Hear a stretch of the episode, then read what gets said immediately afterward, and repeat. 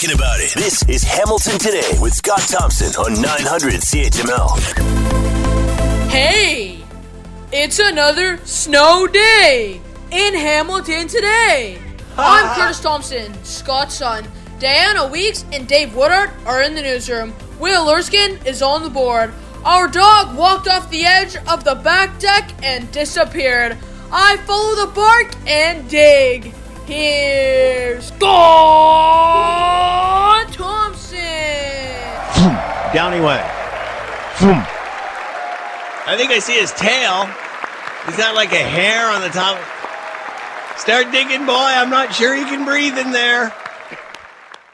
I hung on to Kurt's feet and uh, over the edge of the deck, and he uh, he saved the dog. All was well, although I did drop Kurt. But the snow's nice and fluffy. Good afternoon. It is three ten. It is Hamilton today. I'm Scott Thompson. Will Erskine on the board, and Diana and Dave in the newsroom.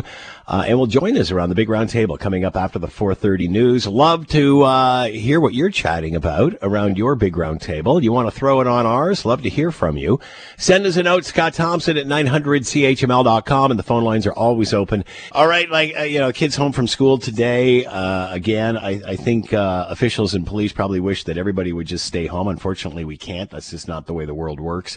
Uh, and you know, just watching clips and such from uh, cities and such inner city shots. That's where it seems to be uh, a, a, real issue because obviously, if you live in the inner city, uh, many times people are parking on the street, and you know that key that, that kind of has things narrow as it is, and then obviously you get cars parked. And a plow comes down and removes part of it, but then half of it is still there. And how do you get all those cars out of there uh, at the same time so the plow can get back up as opposed to just going in and around every car and plowing them back in? Uh, and, you know, like it was funny because uh, uh yesterday uh, we have a slight grade where we are and a stop sign down at the bottom to make a turn. And, um, you know, there was basically one single track, like two tracks of, of cars going up. And then if you could hit those tracks, I guess you could make it. Um, but really only if you had four wheel drive. And it was funny because we had people waiting at the stop sign and they were like people with four wheel drive, get out of my way, man. I'm going to do it. I can get up. And I mean, I'm talking a slight grade, like very slight grade, not a hill in any way. I mean, you know, you get a nice little cruise skateboarding, but that's about it. Um, and sure enough, they, well, it's like watching a tractor pull. You know, they start at the bottom from the standing stop, uh, standing start, and then they just give her, just give her. And there's snow flying and and the, you know it's it's you gotta watch because oh no they're mounting the curb. They're gonna hit my snowblower and you know and then they bog down and then they stop. Usually about two or three houses out. And then you know someone comes out and waves a flag all right who's next? And you can tell all the people who were at the bottom were get, that had vehicles that were capable of, of going up were like ticked off at the cars or people that didn't well you didn't have snow tires I don't think you even moved yesterday. But you know it's like why are you even trying man? You're just gonna block the road. Don't block the road. So people will get stuck like halfway up this little grade. And, you know, then, you know, people, everybody around. And it was great because, like I said, it's like watching a tractor pull. The only thing that was missing was the beer in your hand and the dust. and said it was snow flying. But then the drag is you had to get out and push the guy back. It's like, wait a sec. This wasn't in the program. Uh, and, and then literally you were watching cars back all the way back down, down to where the intersection was. And then they'd get out of the way and, you know, somebody in, you know, an F-150 with four wheel drive. Rah! Up, you know, they're rah, rah, rah, rah, rah, rah, and it's like watching those, you know, uh, the people down south in Oklahoma doing the bug, the bog racing when they try to get through the mud, try to get through the swamp, in one side, out the other. Uh, if they make it up to the top of the grade, you know, the neighborhood starts cheering, starts banging on their pots and pans. And you know, when you're in a global pandemic, this is really all the entertainment you have in the hood. Uh, other than getting out there and shoveling. And that's working up a sweat, isn't it? And by the way, uh, the, the, the, health officials in Hamilton are saying, uh, be careful, uh, and, and don't overdo it because what happens after snowstorms like this, people end up in emergency with, uh, with a heart attack, some sort of cardiac arrest because they've worked too hard, they've shoveled too hard, they've you know pushed too many cars, and we all know you know where the health system is now, collapsed under COVID nineteen. So uh, let's try to keep that uh, from happening, and uh, you know moderation. Take your time, uh, as many are still digging out tonight. Uh, yesterday, Mohawk College broadcast radio program announced a big forward-thinking change. The radio and creative arts content, or sorry, creative content program, uh, looks to prepare students for the future of radio as well as podcasting, content creation, and every other aspect of media that there is. And to talk more about all of this, and I, I think we're actually on in her class too. Uh, Sam Cook is with us, Mohawk College professor, program coordinator for the radio and creative content program, and a dang fine broadcaster in her own right. Sam, uh, great to talk to you. I hope you're doing well. Thank you so much. It is great to talk to you. Scott Thompson, the legend in Hamilton. Yeah, please. So happy why, to be on your show. So why are you not riding shotgun? Come on. I know you like teaching, but you should be with us. You should be back on. I know businesses changes and, and things go through. How do you like teaching? You know, I actually really, really enjoy it. Do I miss being on the air? You betcha. I absolutely do. But um, just watching these students, uh, you know, from their first day being super nervous on the air and then watching them do really great things. Some of our grads are doing such great things. It just makes me so happy and so proud to see them just move on in their career. It just it, it's a great feeling for sure. Well, good good for you. And, and kids, let take a look at Sam. Take a look at your teacher. You got a great uh, you got a great one in front of you right there. All right, how's that? Is it working? Uh, I love so, it. Thank you. so so uh, how has this changed? And I don't want to say since we went to school because I'm I'm older than you are. Uh, but how has it changed over the years from from what it was to what it is now? I've often thought I'd like to go back and take a course again just so I know. But but how has it changed? So, I mean, we were, we've been um, a broadcasting radio program for many, many, many, many years. Uh, I think over 30 plus years at Mohawk College. And I started noticing lately that when these job postings were coming up, you know, program directors were looking for more than just someone to, you know, spin a song and talk on the air. It became yeah. you have to spin a song, talk on the air, know how to record a video, edit it, you know, be on social media. How do you brand yourself? And it became very overwhelming for the students. And I thought, you know what? We need to change. We need to, you know, get with the times and update the program. So what we did, Scott, is we did uh, about a two-year research project where we spoke to students and faculty and lots of industry across Canada and the States to ask the industry, what do you need? You tell us and we will create what you need. And, and that's how this program, uh, Radio and Creative Content came to be. And what do they need? Because I'd like to know. what so do they need? What, what is it? What are they looking for now? Yeah, basically what they're saying is, yes, we do need radio announcers. Radio is strong and alive. And during the pandemic, there was a ton of job postings for people to work in radio. But what they also need is someone who can come to the station and know how to be a brand and understand how to promote the brand or the radio station. So that's what they're looking for. They're looking for one person to be able to just be a walking like brand for the radio station. And uh, you know, uh, this is the majority of this is changing technology, social media, the use of, of, mm. of, other platforms and such, as well as radio. Content is content. Radio is the method of distribution, same as social media. Yeah. Absolutely, so, absolutely, absolutely. So, how do you have to be more versatile in, in, in, in your content and what you create and, and knowing all of these different avenues? Is that what you're teaching?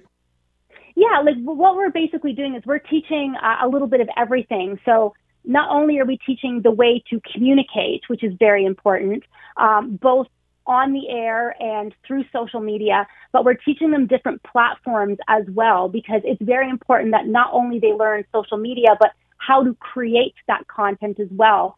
Whether that be, you know, like I said, video editing or uh, a lot of radio. I don't know if you have to do this as well, but a lot of radio announcers now are expected to uh, do a podcast as well. Yeah. A lot of stations are asking them to do that and uh, producing a podcast and editing it. And these are skills that these students need to know. So when we teach them, they can just go off into the working world and be like, yep, I know how to do all of that already.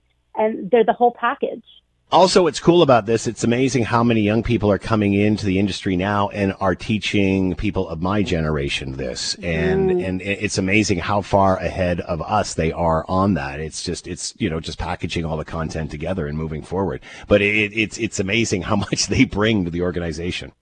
You know, and, and I'll be honest with you, you know, I call myself a teacher, but sometimes with social media, I find that they're teaching me. Yeah. And yeah. I used to get really upset about that. Like I used to think that I was a bad teacher, but then I realized, you know what, like this is how the world works. And I get so excited now when they show me something new. I'm like, okay, bring it on. Let me see. So, uh, it's, it's really cool. It's a really cool environment just to um, be able to learn together. I think is super important. And I mean, you know, communication it's as important now as it always was. Again, it just what changes is the method of distribution and the way we absorb it all. Uh, Sam Cook with us, Mohawk College professor, program coordinator for the radio and creative content program. Sam, good luck with all of this moving forward, and uh, kudos to all the journalism students listening. Uh, good luck in the future. Take care. Thank you so much. And hello to one of our radio grads, your producer, Will Erskine. So I'm so proud of Will and uh, so proud of you too, Scott. Thank you so much. Wait a sec. How did he get out? Uh, I don't know. You might have made a mistake here, Sam. I'm not sure about this one. All right. Thanks, Sam. Be well. You take care. Look at that. He's running the board. He, he supplies his own sound effects. Uh, 357. Thanks, Sam. All right. Uh, an interesting aside has come out of the case of Ghislaine Maxwell. Uh, remember, she was uh, just went through her court process and was found guilty uh, of sexually uh, uh, uh sexual misconduct, aiding uh, or aiding Jeffrey Epstein in in his whatever his conduct was over the course of the years he was alive, and of course, remember that that he uh, was found dead in his prison cell. Uh, obviously, then the uh, attention focused to Ghislaine Maxwell, and I thought this case would get a lot more uh, publicity than what it what it did. It it, it kind of came and went, and and simply because there appeared uh, to be a lot more uh, people involved, a lot more uh, people who are recognizable, celebrities, politicians, uh, and such. So, uh, you know, I thought that um, we would hear more about that over the course of this, and she would use that to leverage whatever it was that she was going through. However, this kind of came and went and um, really didn't see too much on it over the course of the trial. And she has just revealed that now that her case is over, she will not fight to keep the names of eight John Does secret any longer and will leave it up to the courts to decide whether the names should be unsealed. And uh, these are the documents containing the names that are connected to a 2015 defamation case uh, brought by a woman who claimed Epstein sexually abused her while she was a minor, and, and that Maxwell aided uh, in the bu- in the abuse, and that that case was settled uh, back in 2017. So I'm surprised we didn't hear more about the other players in this. Uh, whatever it was, um, other than Maxwell's and Epstein's. So to talk more about this, let's bring in Elissa Freeman, PR and pop culture expert. She's with us now. And Elissa, thanks for the time. I hope you're doing well and you're dug out or you're safe in some form or another above the snow. Yes, dug out is the appropriate word. yeah, I hear you. I hear you. Some still are. So uh, we talked about this before, and I was surprised the Maxwell case did not receive a bit more attention, a lot more attention than what it did, considering uh, uh, just the celebrity of this all and, and the, the, names and such that were alleged to be involved. Are you surprised we didn't hear more about those names, or they didn't come out, or she didn't even use those, or maybe she did, I don't know, as leverage, or perhaps couldn't legally? I'm not sure. But I thought thought we'd hear more about that. You? Well, you know, it's interesting because when you think of who these names are, you think got to think about the ripple effect. And goodness knows who they are, Scott. So if you start putting out these names that, you know, the people who are in big decision making uh, positions, you know, around the world, what kind of reverberations would that have? So maybe there was some sort of grand, let's like plan on, let's try and keep these eight names out because you know, the good of the greater, you know, Western world will fall. Who knows? So there had to be some reason why they wanted to keep these names out. There had to be some like terrible fallout that would happen if these eight names were revealed. So now they're sort of teasing, well, you know what, maybe it was always part of her I don't know, her philosophy or her credo or her, you know, her oath that she would never reveal these eight names. But now that Ghislaine has absolutely lost everything and that nobody else has come to her aid and she is most certainly facing jail time, well then, who cares? Nobody's come to her protection. She's on her own with her legal team. So you know what? The heck with it. So she doesn't care about protecting these people, whoever they may be. Why now, though? Why not use this as leverage during the case? Why not uh, reveal these? Because she decided she fought to keep them secret. Now has decided it's up to the court uh, to decide. Who knows what happens with that moving forward? Um, but what's in it for her? I still have to think there's negotiation, Scott. I still have to think they haven't yeah. decided, you know, what her term is going to be. And I think that this is her very last bargaining chip. So rather than use it through the uh, initial legislative process, then, or judicial process, then, okay, we're going to pull out this calling card now. So if we're going to do this, what does this mean in terms of her jail term? Is it going to be 60 years like the way we think it is? Or if these eight names get out and they do decide to reveal them, what does it mean for each eight names? So if I was her lawyer, I would say, okay, so let's talk about five years per name. You know, where are we now? So I think that there's still um, a lot of negotiation happening. Of course, nothing that we are very privy to. But I think that the gravity of what she did and who she knows and who participated, uh, it seems to be worrying a lot of people. So I think that's why we haven't really seen a lot of minutia or day by day about about mm. this trial. But I think for those who are interested, they're definitely still watching. So where does this leave Prince Andrew? Oh my gosh, in a vat of hot water. I mean, mm. yeah. really it's um, you know. Does this complicate his issue even? Does this complicate his issue even more? Oh, I, I, undoubtedly so. Undoubtedly so. Even his mother has had it with him. And if you believe, you know, what you see on uh, The Crown, that Netflix show, that she was always um, Queen Elizabeth's favorite, I have to say that she has fallen, that he has fallen far down that chain.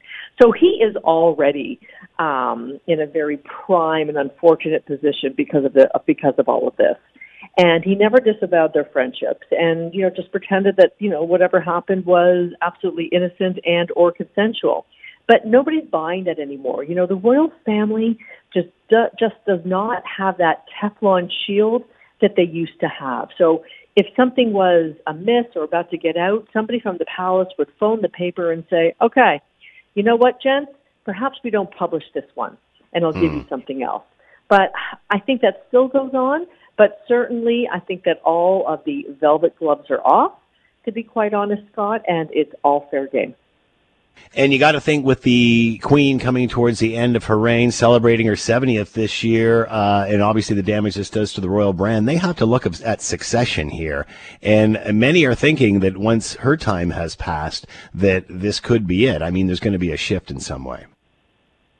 Well, I think so too, and I think that people think, well, will Charles ever be king? I mean, this is what he was groomed for, and you know, look where he is late in life. I don't think that the Queen. Listen, I'm talking like I, I know Elizabeth, but I don't.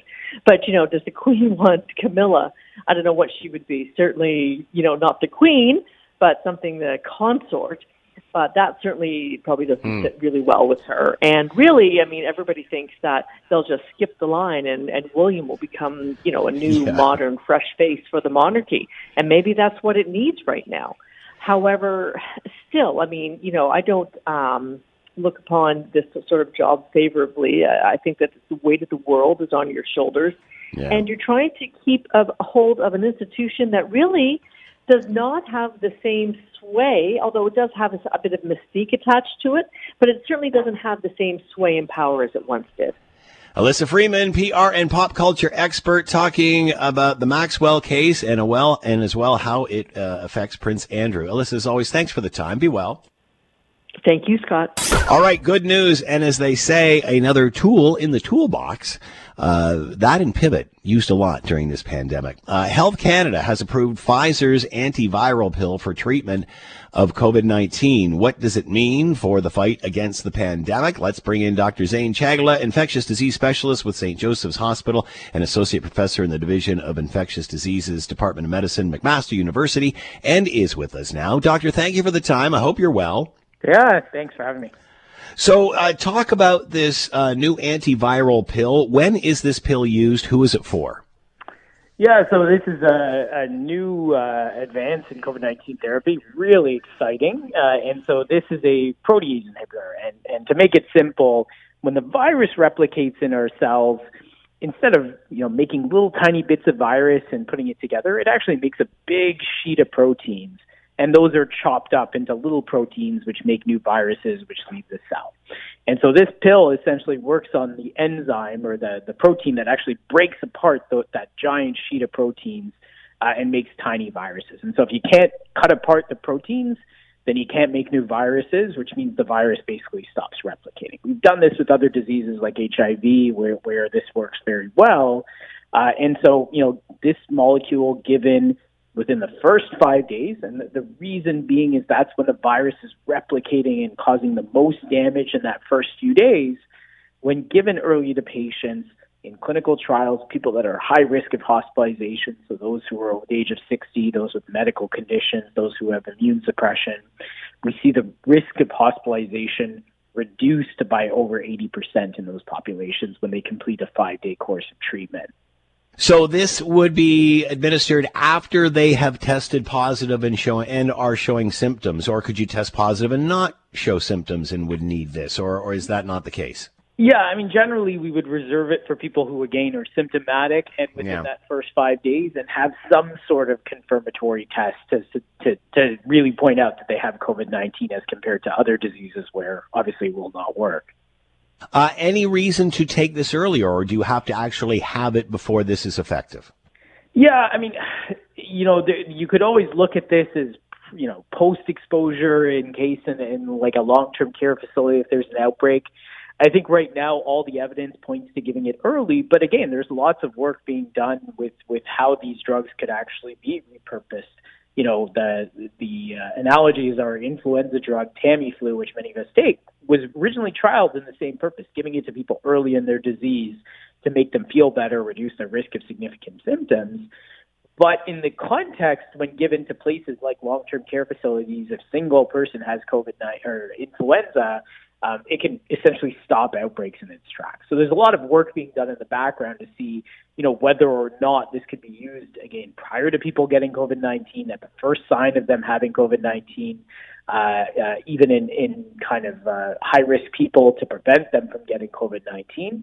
But for now, what the trials have shown, and at least the indication that's proved in Canada, is after the diagnosis of symptomatic COVID 19 within the first five days of those symptoms.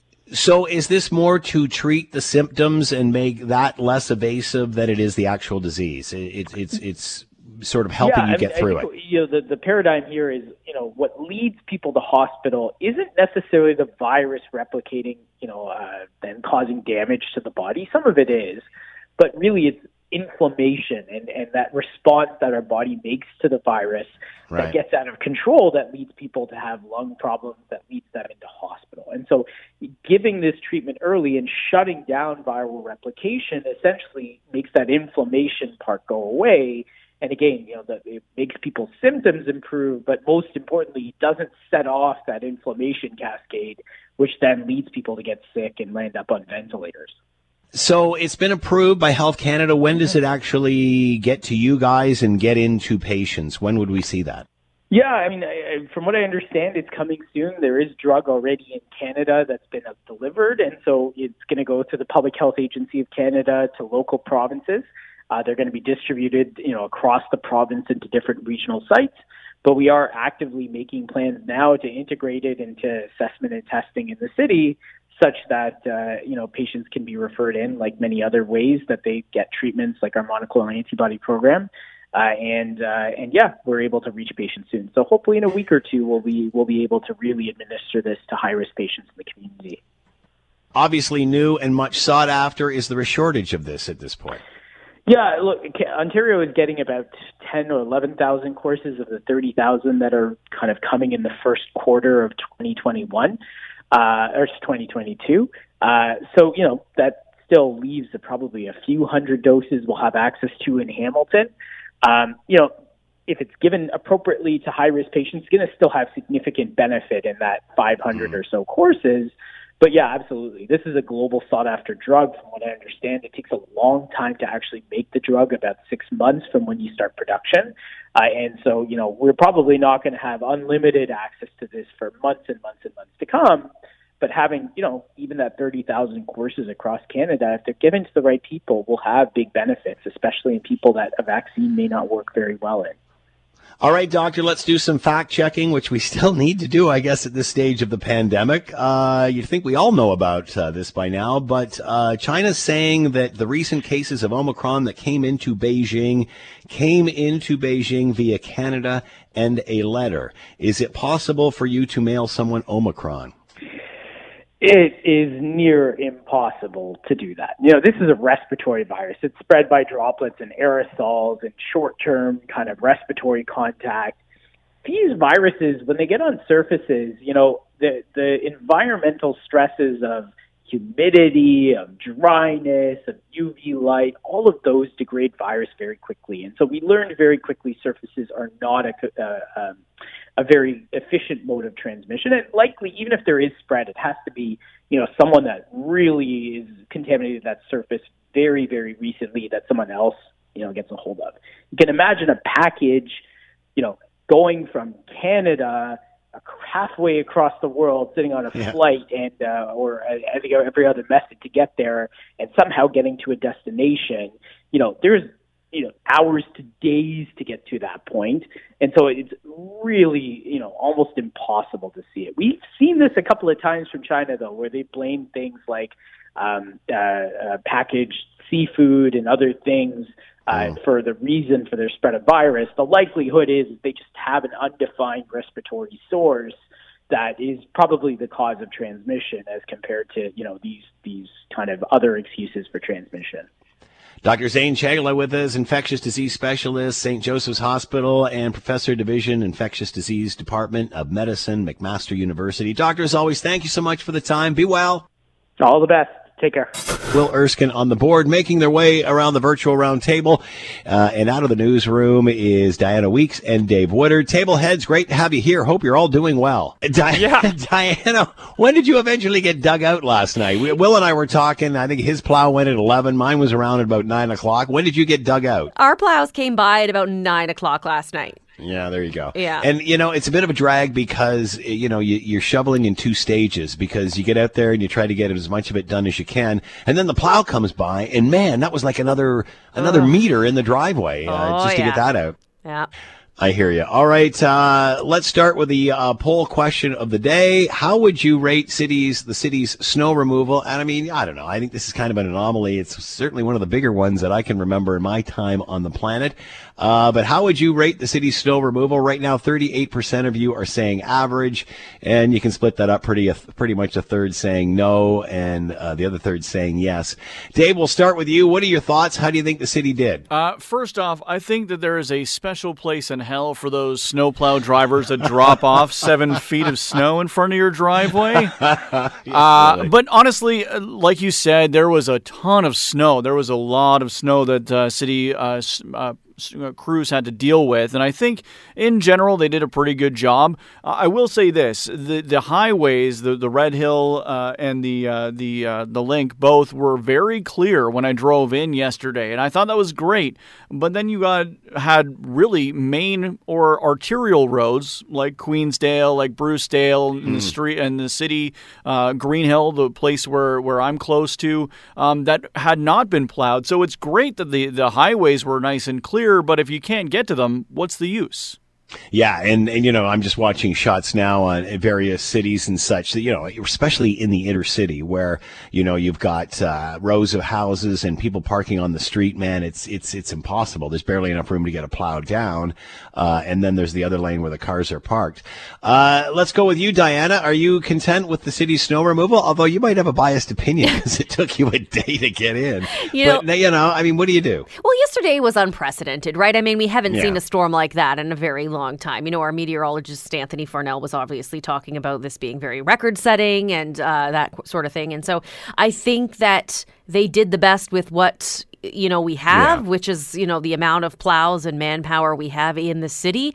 Um, and something that I was interested in learning about yesterday too was that I thought I was like maybe a lot of people are also off with with with COVID nineteen, or or perhaps they're Good isolating, point. and so maybe there weren't a lot of, of plows actually out there compared to what you know would normally be a full fleet. So I don't know. I think given the circumstances, they do their best, but I have to agree with Dave in the sense that yeah, the, the the whole pushing of the snow back into the driveway. I mean, just no, all kinds of no. I, you know, that being said, and I remember my father, you know, screaming at snowplow drivers when we were kids, and the same thing would happen. But I'm not sure as a plow driver, you know, what can you really do? Here I come, and uh, you know, it's funny. As soon as the plow went by in one direction, everybody on my street just kind of stopped. It's like there's no sense really doing any of this because you know he's going to come back the other way, and then we're going to have to do it again. exactly. So, you, you know, I guess you got to time it. Will, you want to weigh in on this? How would you rate the snow removal? You know what? I'm going to go with average as well because, eh, and that's a positive average because this was so outside of anything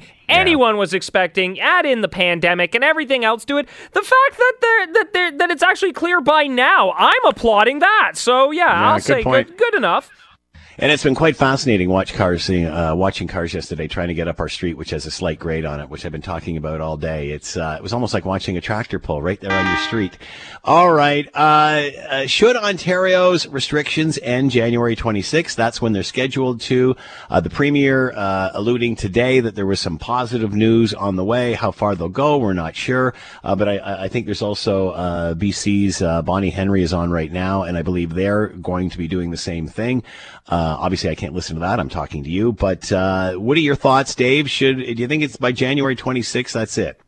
I don't think that'll be it. I, I know that uh, Dr. Kieran Moore, who's the uh, uh, Chief Medical Officer of Health for Ontario, he said that when we do move out of these, it will be in a phased uh, approach.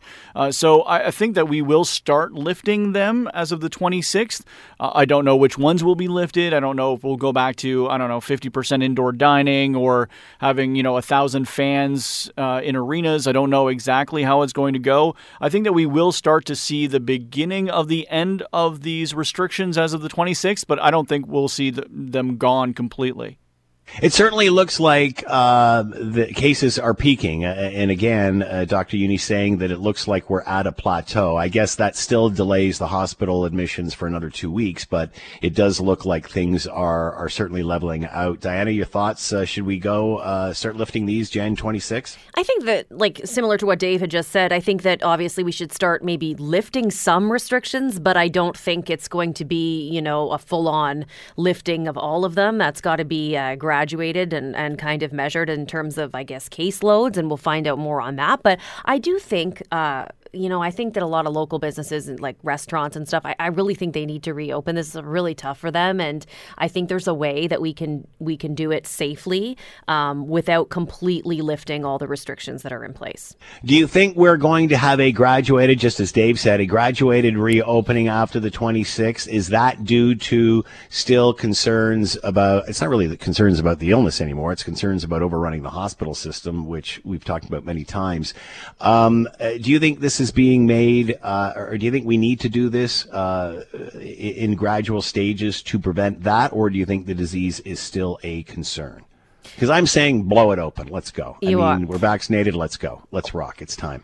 I, I want to say that. I, I do think that that won't happen though. so yeah, I mean, yeah. I'm I'm being cautiously yes, yeah. I'm I'm being cautiously optimistic and thinking that it will be gradual and I'll be happy oh. with that. Let's let's just be happy that certain things yeah, are opening good point. again. good point. All right, uh, interesting, and uh, I saw this on social media yesterday. Uh, shots of Doug Ford helping dig people out or drive them around uh, in his hood up in Etobicoke and, su- and such.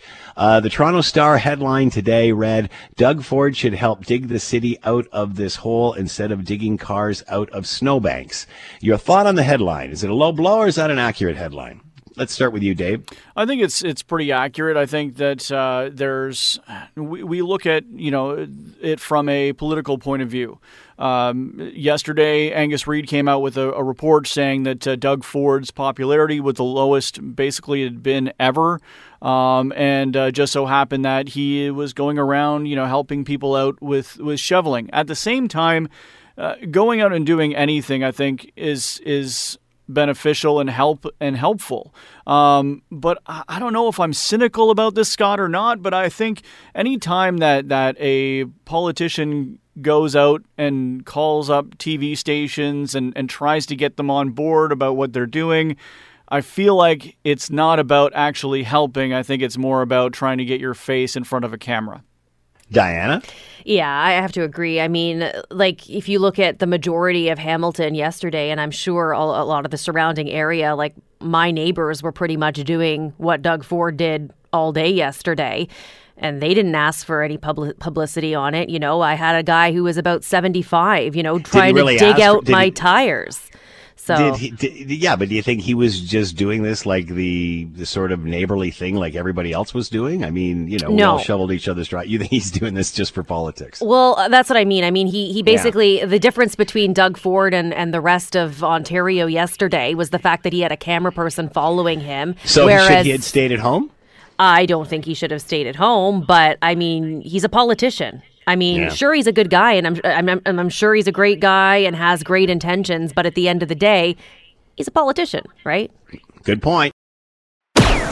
You're listening to the Hamilton Today podcast from 900 CHML. Canada is deploying special forces in Ukraine, but not necessarily for the reasons you would expect. To discuss what is going on and how we move forward on this and what Canada's role is, let's bring Christian Leuprecht in, professor at both the Royal Military College of Canada, Queen's University, and fellow at the Macdonald Laurier Institute. Christian, thanks for the time. I hope you're well.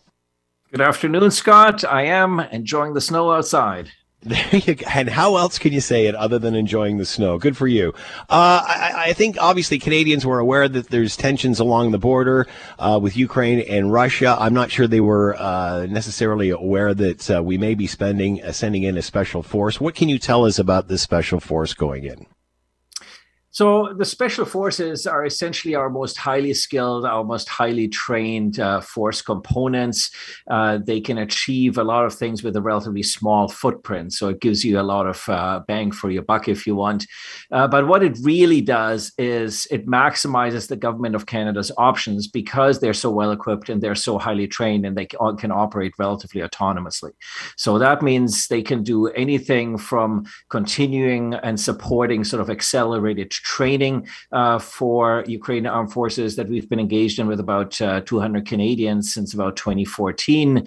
Uh, they can help uh, with uh, the rather sclerotic command and control system in the Ukrainian armed forces, so providing advice to them. They could assist, for instance, with targeting if that were something that they were directed to do by the government of Canada. Um, and they can also simply just assist with the evacuation of Canadians and Canadian embassy staff we saw, of course, in the Afghanistan drawdown, uh, that uh, it, it, we need to plan ahead on these things. And I think the government might mm. have learned a hard lesson there from Kabul to try to uh, make sure it has some options on the ground should things go uh, um, uh, in in ways that uh, we all hope they will not. So I was just about to ask why now. So is this about preparation uh, for the future as to not get caught, as you just expressed? Yeah, and I mean, it also sends a signal to the Russians. So once you send special ops, the UK announced that it is sending uh, defensive but lethal uh, weapons, in particular anti tank weapons, but also other weapons. Um, it sends a signal that uh, the Americans have said they're prepared to start a, uh, um, a guerrilla war if uh, necessary, should the Russians move on Ukraine. Um, it sort of sends a signal for deterrence that uh, this will not be easy. And of course, many small countries in the world will take what's not sometimes known as sort of the porcupine approach. If you look at the Finlandization, for instance, uh, of, of Ukraine here, Sweden, Singapore, Israel, these are all countries in dangerous neighborhoods. And they send a message that uh, if you go after us, uh, you might be able to get us, but it's really going to hurt. And I think that's part of the message that Canada is sending. Uh, we might just use these troops to evacuate our embassy staff, or just like Putin is keeping people guessing, we're keeping people guessing in terms of uh, this could potentially hurt. Uh, so be careful what you try. So, allies on board here. You were talking about the UK participation. Is everybody on the same page here?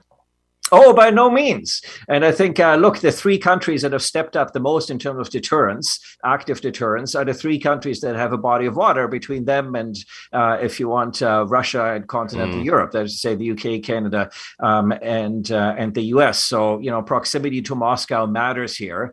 Um, the the Germans, for instance, have said that they're not backing down on Nord Stream two. They're not favoring throwing Russia out of SWIFT, uh, the SWIFT uh, international banking mechanism, um, and they're they're not prepared to send lethal weapons. So the Germans are clearly not banking on deterrence. They're clearly banking on soft power, on diplomacy, uh, and on keeping a dialogue with the Russians. And I think, you know, one of the benefits in an alliance is we don't necessarily need everybody on the same side. We can have a differentiated approach where different allies can, can take different tacks in terms of maximizing uh, their pressure on Moscow um, and trying to keep Putin in line. And I think it's certainly going to keep uh, both Putin, his intelligence intelligence services uh, and his diplomatic corps quite busy trying to deal with all these different approaches uh, of different people trying to send different types of signals. So you know you keep the Russians occupied in the hopes of uh, uh them uh, um, them understanding that they don't uh, not making moves that are neither in our interests nor in Ukraine's nor in our European allies' interests. This Russian creep has been going on for a while. Um, what is their reaction to the allies now standing up? Yeah, of course, Putin has long spun this narrative that as he's sometimes being encircled by NATO, but that's what we would expect from the Russians. They don't recognize country sovereignty, right? I mean, essentially, they're trying to turn Ukraine, Georgia, and Belarus into vassal states of uh, of Russia. Um, and uh, so, you know, I think he treats many European countries, especially new NATO members, as essentially he would like them to be Russian vassal states. Um, he has referred to the end of the uh, the collapse of the Soviet Union as the greatest disaster um, in Russian history. So, you know, he might be trying to have a long term game plan where he's trying to, uh, in his mind, reconquer Europe or expand his sphere of influence. He might be trying to recreate the Iron Curtain, um, or this is, might just be domestic posturing. He's up for re-election in 2023 the economy is going poorly. Uh, the COVID performance, the pandemic performance by the Russian government has been abysmal. Um, and mm. uh, so, you know, you're trying to, and you have essentially a kleptocratic state. So you're trying to play up the nationalist narrative uh, in the hope of rallying your uh, your countrymen. And nothing better to do that uh, than, you know, the Russian North Korean script is you construct your external enemy uh, in order to keep your citizens on side. So do you think they this will become as evasive as Crimea? Do you think this is enough to keep them at bay? Uh, I think nobody knows what Putin's aims or intents are. Nobody knows what his end game is. And my guess is not even his chief of defense staff, his foreign ministry, or his defense ministry know exactly what he might ultimately have in mind here. But he's clearly trying to extract some concessions from the West in general, and in particular from the United States. Um, and we'll see how far he's going to get. He knows that the Biden administration is under immense pressure this year, midterm elections coming up. And so I think he's trying his luck to see what is it that he can get uh, and how hmm. far does he need to push in order to get those concessions. It's all politics. Christian Leuprecht with us, professor at both the Royal Military College of Canada and Queen's University and fellow at the Macdonald-Laurier Institute. Christian, as always, thanks for the time. Be well. Always a pleasure, Scott. Have a great afternoon. You too. Doug Ford uh, digging a hole, digging people out. And you know, if you're a politician, you can't do anything, really, can you? Uh, you better just sit at home in your ass and do nothing, uh, and just twiddle your thumbs. Um, Doug Ford was uh, out in his neighborhood, I guess, helping people uh, get out of ditches or uh, snowbanks or such. And um, well, let us play you some. Uh, here's here's some clips of of the superhero doing his work. Well, you know, just trying to help people out, and we've pulled some people out, driven some people home just trying to help them like everyone else is. It's just showing the, the, the Ontario spirit and and uh, getting out there and uh, everyone's just pitching in. Just help and uh, just shovel when you can, and, and everyone pulls over and helps out. But that that's uh, that's that just shows what a great community uh, we live in, and everyone's helping out. No, but when you help out, you know, uh, people get cranky at you because they don't necessarily like you being seen in a positive light. As a Toronto Star, and the headline says, Doug Ford should help dig the city out of this hole instead of digging cars out of snowbanks. Uh, you know, and, and, obviously there's an election coming uh, in the spring or summer, June. And so, you know, it's very easy to be cynical and just say, hey, you know, he's only doing this for votes. He's not, well, you didn't see any of the other leaders doing it for votes. so I don't know. Uh, again, I, just think that uh, he's sort of one of those down to earth guys. And if you need that hand, he'll give it to you. I think that's his nature. I think that's what we've seen through the pandemic. Uh, but to, you know, crap on people because they're helping, uh, should be digging, should be digging the city out of this hole. Okay, Doug, uh, uh put down that shovel there that's helping that gentleman and pick up the shovel that's at City Hall and start digging there. Like, what? Is this what it's become? It, doesn't matter. It, doesn't matter what the issue is. It doesn't matter if you're successful or failing. If you're on the wrong team, we're to pee on you from great heights. We refuse to let anybody see our enemy in a positive light. And that's pretty much what we're seeing here. Uh, just my opinion. Also, uh, fascinating reports coming out of uh, the U.S. Can we do we have time for the Reggie Cecchini clip? This is uh, in regard to 5G and airplanes. Haven't heard this one before, but the airline industry is voicing concerns over the uh, adapting of, of 5G. Listen. 5G phones are a big seller even with the majority of the US not in the vicinity of a tower. That changes however when AT&T and Verizon flick the switch at midnight, but it comes amid concern that towers too close to airports could pose a risk to passengers and planes. Airlines say 5G's radio frequencies can interfere with altimeters, vital equipment needed to land when visibility is poor. Cell phone companies argue the technology is safe and is used in dozens of countries. Buffer zones are in place at some major US hubs while in Canada 26 airports are in similar zones, even though rollout is still months away. In a last minute move, U.S. cell companies say some towers near airports will remain off for the time being, but are critical of the FAA for not implementing new technologies, arguing 5G is a long planned venture. Reggie Cecchini, Global News, Washington. So it's interesting. So is the airlines industry for not upgrading? Uh, upgrading with the technology. We're going to find out more about this tomorrow uh, and investigate it a little further. But, you know, if it's safe, why are we turning the towers off around airline, uh, around airports just to be safe?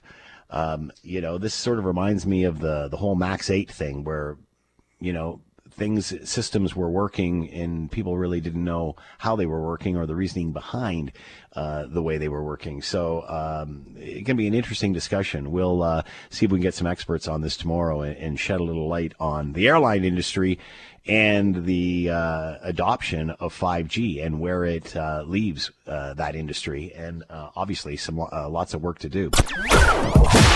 Steven Snively and Christopher Marchant were found guilty of failing to provide the necessaries of life to Yosif Al-Hasnawi when they responded the night he was shot in central Hamilton in December 2017. A Superior Court judge sentenced the pair to six months of house arrest, followed by a curfew for the remainder of their sentence, plus 150 hours of community service. Mario Pastorero, president of OPSEU Local 256, which represents Hamilton area paramedics, says even though the men have been sentenced, they're appealing the conviction. We have retained expert appellate counsel that will be appealing the initial verdict, and it remains to, to be seen what the outcome of that appeal will be. The man who shot Al Hasnawi was found not guilty of second degree murder, but the Crown is appealing that verdict. Lisa Polewski, Global News.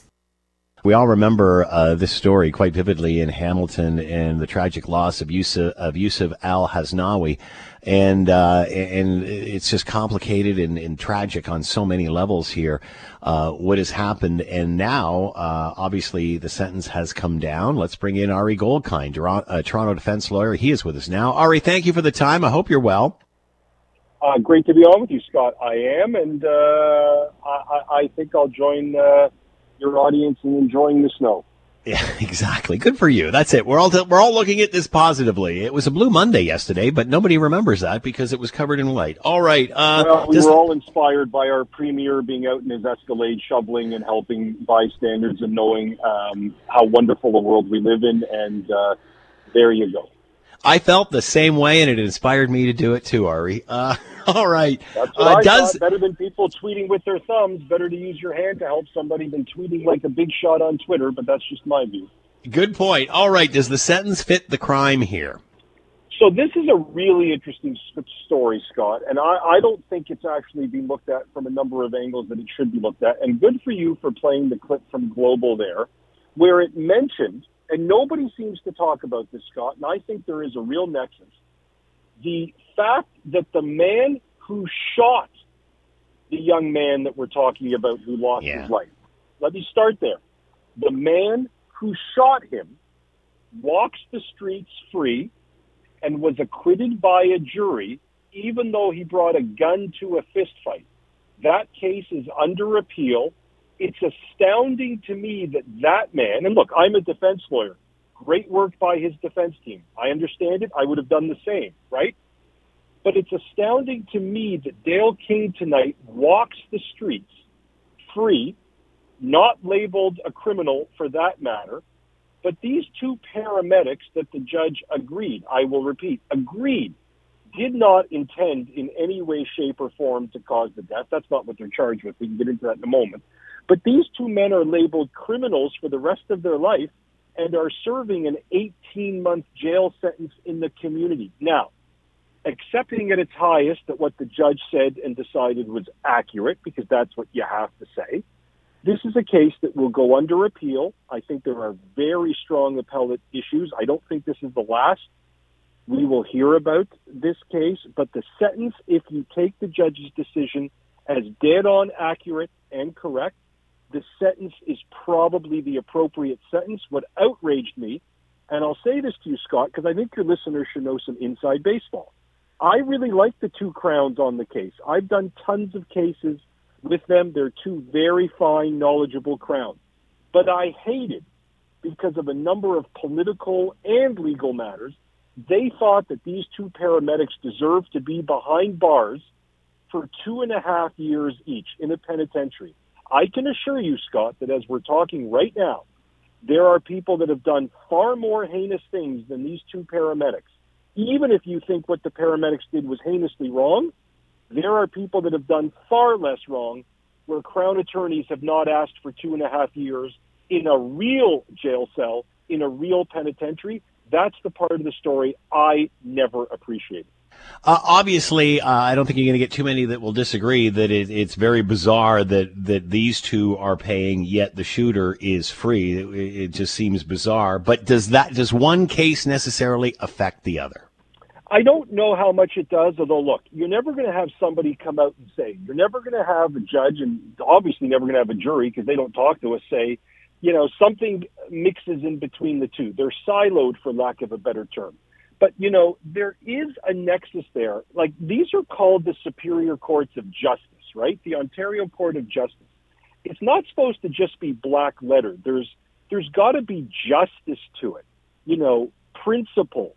And when you have a man who shot the young man being acquitted on self defense for a whole bunch of reasons that I can get into on that case, because I have very, I actually have stronger opinions on that probably than I do about the two paramedics. And I do think the two paramedics have gotten a raw deal. I don't care who disagrees with me, quite frankly, it makes no difference to me.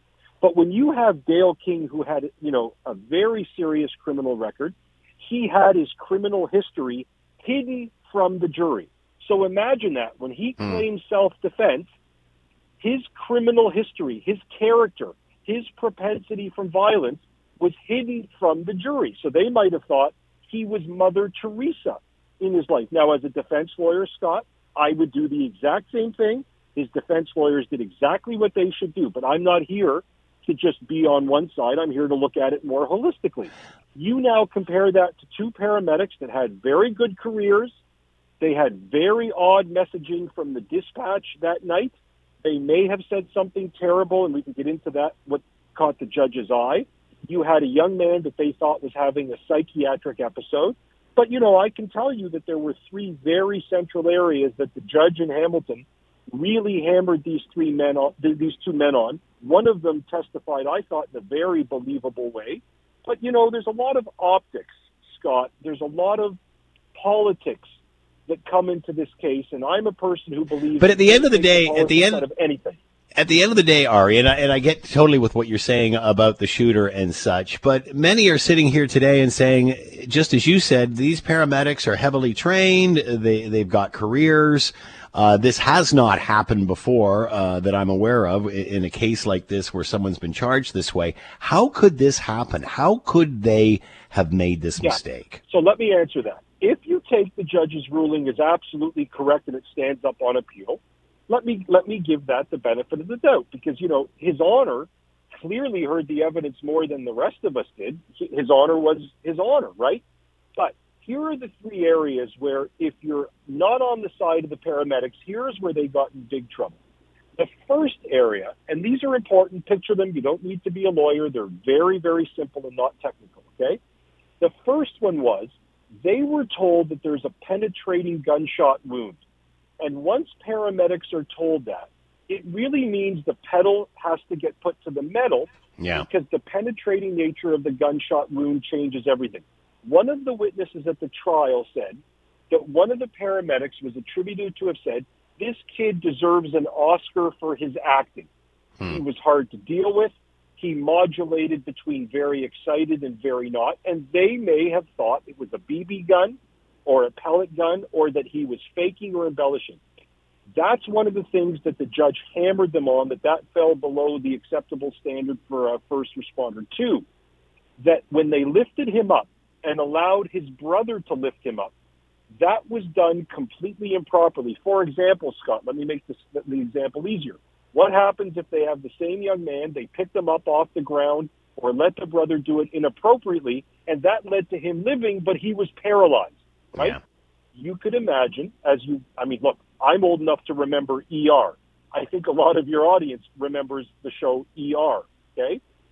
You know that there are very specific ways that you have to pick somebody off the ground. The judge hammered them on that. And the third one, and this is the really and most interesting one to me. And again, full disclosure, Scott, I still think they got a raw deal. They were fired 10 seconds after it happened. They had no due process.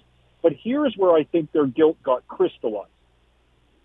They took a whole lot of time, Scott, to get him to the hospital. And not only did they take 20, 30, 38 minutes to get him to the hospital without lights and sirens blaring, they actually didn't take him to the nearest trauma center. Where Yeah. for a gunshot, they would have somewhere of a 40 to 60 percent. The number is probably right around 50. I don't remember it today. To actually have his life saved before he bleeds out in his abdomen. So if you disagree with Ari, I gotta, I gotta cut you off there, Ari, because Yeah. we're just simply out of time. Uh, Ari Goldkind with us, defense lawyer, talking about the two paramedics uh, being sentenced in the case of Yosif Al-Hasnawi.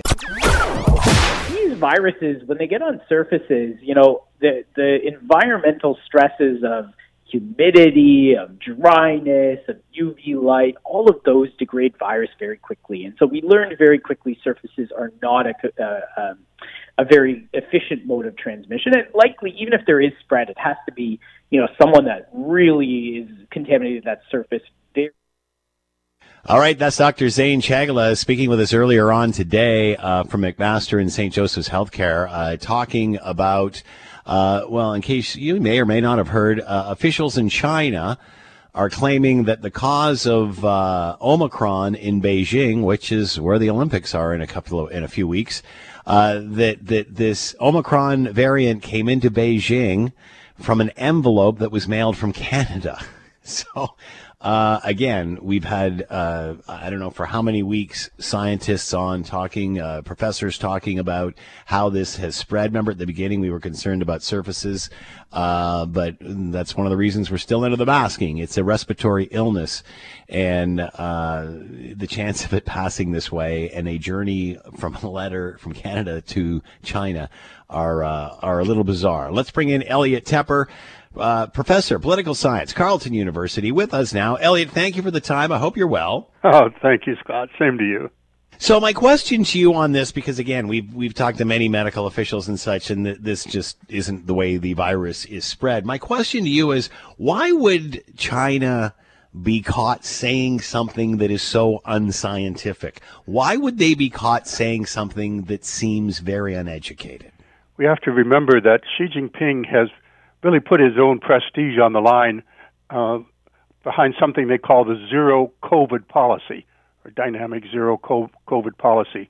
There's not going to be COVID in in China, and of course, we we know now that uh, that's not likely to work. That the fact that it has now arrived in Beijing, as you pointed out, where the Olympics are going to be held very soon, adds an awful lot of stress to the um, to the party to fulfill its pledge.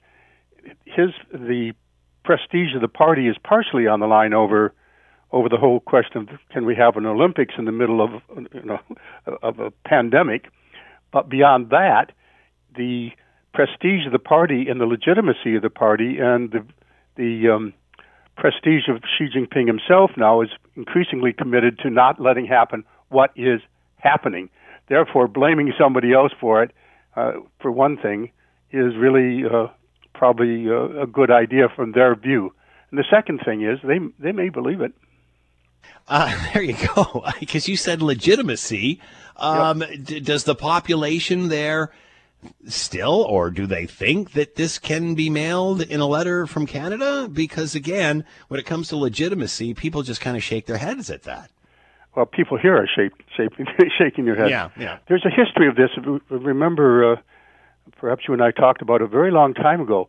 At the very start, at the very start of the whole idea of the COVID pandemic, that is in March 2020, the blame was immediately placed not on anything happening inside China, but mm. no, uh, soldiers from Fort Detrick in America had imported it. So there's a, a pattern here of deflecting from any local uh, so, uh, blame, any local sources of what's going on there. Beyond that, there's been since then a steady drumbeat of saying, well, we know that this can be brought in from outside on frozen food. So they've got a whole policy of yeah. looking at frozen food. The the um, you can just call it a human rather than other kinds of uh, motives, saying we don't want to be blamed for it. But in this case, Xi Jinping, and this is something you and I have uh, talked about, has coming up what is extremely important for him, be well beyond the Olympics, which is his um, coronation for a third term, an unprecedented third term, basically being permitted at the 20th Party Congress to be leader for life. Hmm. Uh, nothing is allowed to come between him and that goal, including Omicron.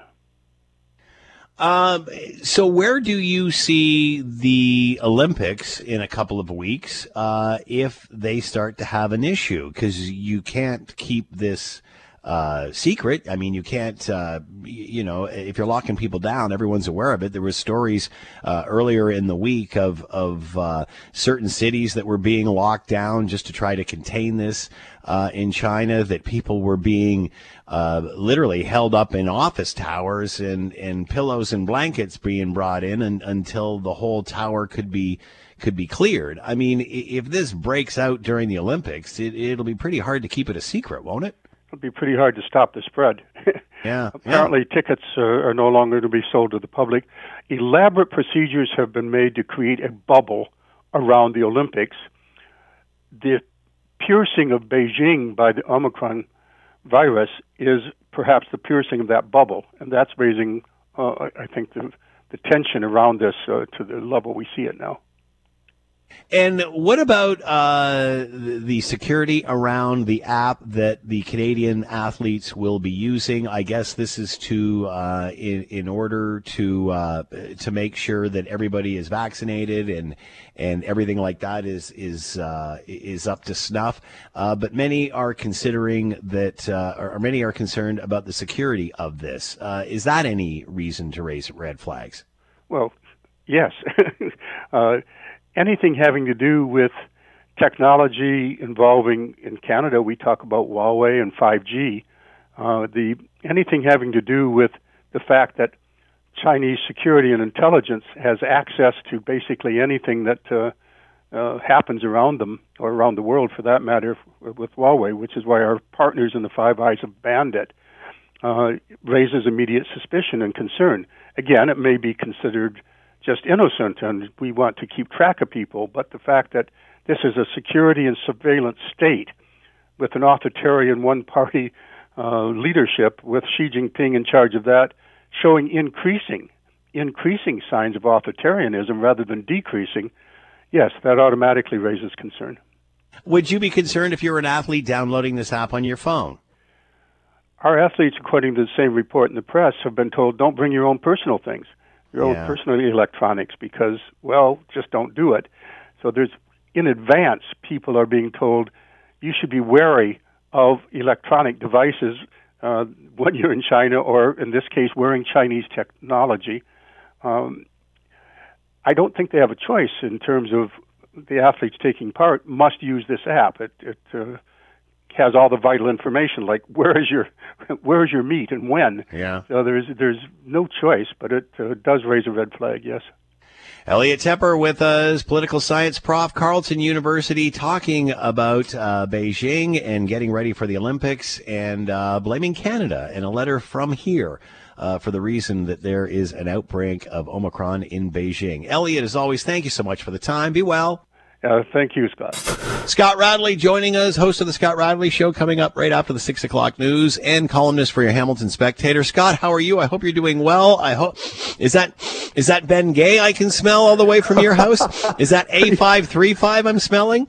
Uh, I hope that's what it is. I don't know what you're smelling in the studio or wherever you are, but um, yeah, it was uh, it was um, it was pretty shovely yesterday.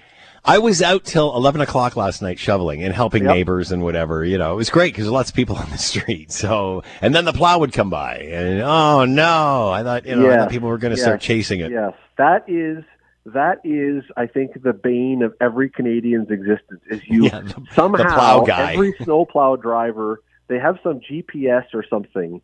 Uh, or someone watching from a satellite, and they say Thompson just finished his driveway. Move in. so they can so they can go by. And then last night, I was joking with my neighbor across the street because under cover of darkness, while I'm out there trying to finish, because I couldn't get it all done in one shot.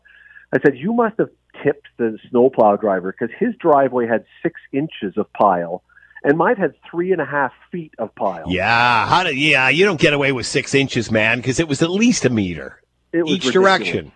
It was ridiculous. Anyway, it's uh, I, I still so we have um, you know different cars because of the kids are go driving to work. My car remains uh, a rumor at this point. Um, it it, uh, it looks as though uh, there A are rumor. Who have put up an igloo in our driveway. It is a car. Uh, but I'm not going to be driving it for uh, several days. Let's put it that way. It's not getting out, but the rest of them all got going. Yeah, it's uh, I, I, I can't remember them ever closing down highways so they could plow them. That for me was uh, something that stood out. Well, here's one thing I wanted to ask you about. Uh, Doug Ford goes around helping people in his neighborhood, digging them out and taking them for uh, give them a ride home, all that sort of stuff. Now we all know it's an election year coming up, Yep. so there certainly is politics at play here. Uh, but the Toronto Star said Doug Ford should help dig the city out of this hole instead of digging cars out of snowbanks. Uh, is that an accurate headline or is is that a low blow? Well, it's probably a bit of a low blow, but I mean, look, it, it depending on your your fandom or disdain of Doug Ford, what he did yesterday was either him being a, a kind man of the people or him being Yeah, it depends if you like him or hate him. Uh, yeah, and so you know, look what what happened yesterday. I, I, I- while I, you know, uh, let, let's let's believe that his intentions were pure. Uh, I think there was politics involved too, but let's believe he. I don't think one single person probably changed their opinion of him on that one. I think those who liked him, uh, that got a little more entrenched. That they thought, "Wow, what a good guy," and those who really don't like him said, "Look how what a distraction and just trying to hide from everything else." So you, you know, it's it's modern politics, Scott. Once upon a time, I believe that certain things could sway people's opinions about a politician. I believe people now are so dug in on their political stances that it, you know, when remember when Donald Trump back in a debate a long time ago when he was running said I could walk down the street and shoot people and they'd still Yeah. vote for me. Yeah, yeah. It's true, but it's true on both sides of the aisle. It doesn't matter what you do. You are either going to be liked by those who share your political stance or hated by those who don't, and that's it. I think a lot uh, were just upset that he was getting positive press and wish they had thought of it and uh, got their people out. But you know, I digress. Hey, uh, they're talking. one thing though about the snow yesterday. Yes, someone go. sent me an email, and I hadn't thought of it, and I thought, you know what, it's actually a pretty good point. You know, we're pushing for uh, electric cars entirely now. I think uh, Bill Kelly had Steven Guilbeault, or however you say his name, the uh, Mm-hmm. environment minister, on. What would have happened on the 401 yesterday when people were stranded for eight hours in freezing cold and snow if they had electric cars? Enough said. All right. Uh, should Ontario's restrictions end January 6th? Uh, the Premier's alluding that there is some positive news coming. Uh, this is when they were supposed to be lifted. This was only a temporary situation. Considering where we are with Omicron, it looks like things have uh, leveled off a bit, although they always stress that the hospitalization is a couple of weeks afterwards. Uh, that being said, is it is that it? Should we move on from this now that we're vaccinated and getting it and, and, and surviving? Sorry, just I, I misheard what you said. Did you say they're talking about February 6th or January 26th? Sorry, January 26th, they're going like to, yeah, right. So, like yeah, it was, yes. Um, you know, Scott, I always go back to to the answer that we've been arguing for. I think a lot of people for a long time, and that is, yes, the the numbers are one statistic to look at, but what are what's the effect on the hospitals? Yeah. And I mean, if if five billion people get this, but there's not many people in the hospitals, who cares? If if fewer people get it and it's a huge effect on the hospitals, big difference. So, you know, to me, this decision is: Are we seeing a sign that the numbers are dropping in the hospitals? If so, then lift the restrictions. And if we're seeing that they're not or going up still, you may have to reconsider. But you know what? Uh, boy, I, I there is a point coming, and, and I know we're out of time. There is a point coming, and I, we may have hit it, we may have passed it, or it may be coming soon. When I just think that government's telling people you're restricted, people are just going to say, "Nope, not doing it." I think, and I think, I think we've hit that that. I think we've hit that point right now, and I think people are realizing this is less about COVID and more about trying to prop up a, a very unstable, very neglected healthcare system. Uh, Scott Radley coming up moments from now after the six o'clock news, and of course you can read him in your Hamilton Spectator. Scott, as always, thanks for the time. Be well. You too, Scott. Thanks for listening to the Hamilton Today podcast. You can listen to the show live weekday afternoons from 3 to 6 on 900 CHML and online at 900CHML.com. As always, we leave it to you, the good listener, to have the last word. Hey, Scott, I'm stuck here out in the snow. I'm ditching CAA. I want my Dougie membership.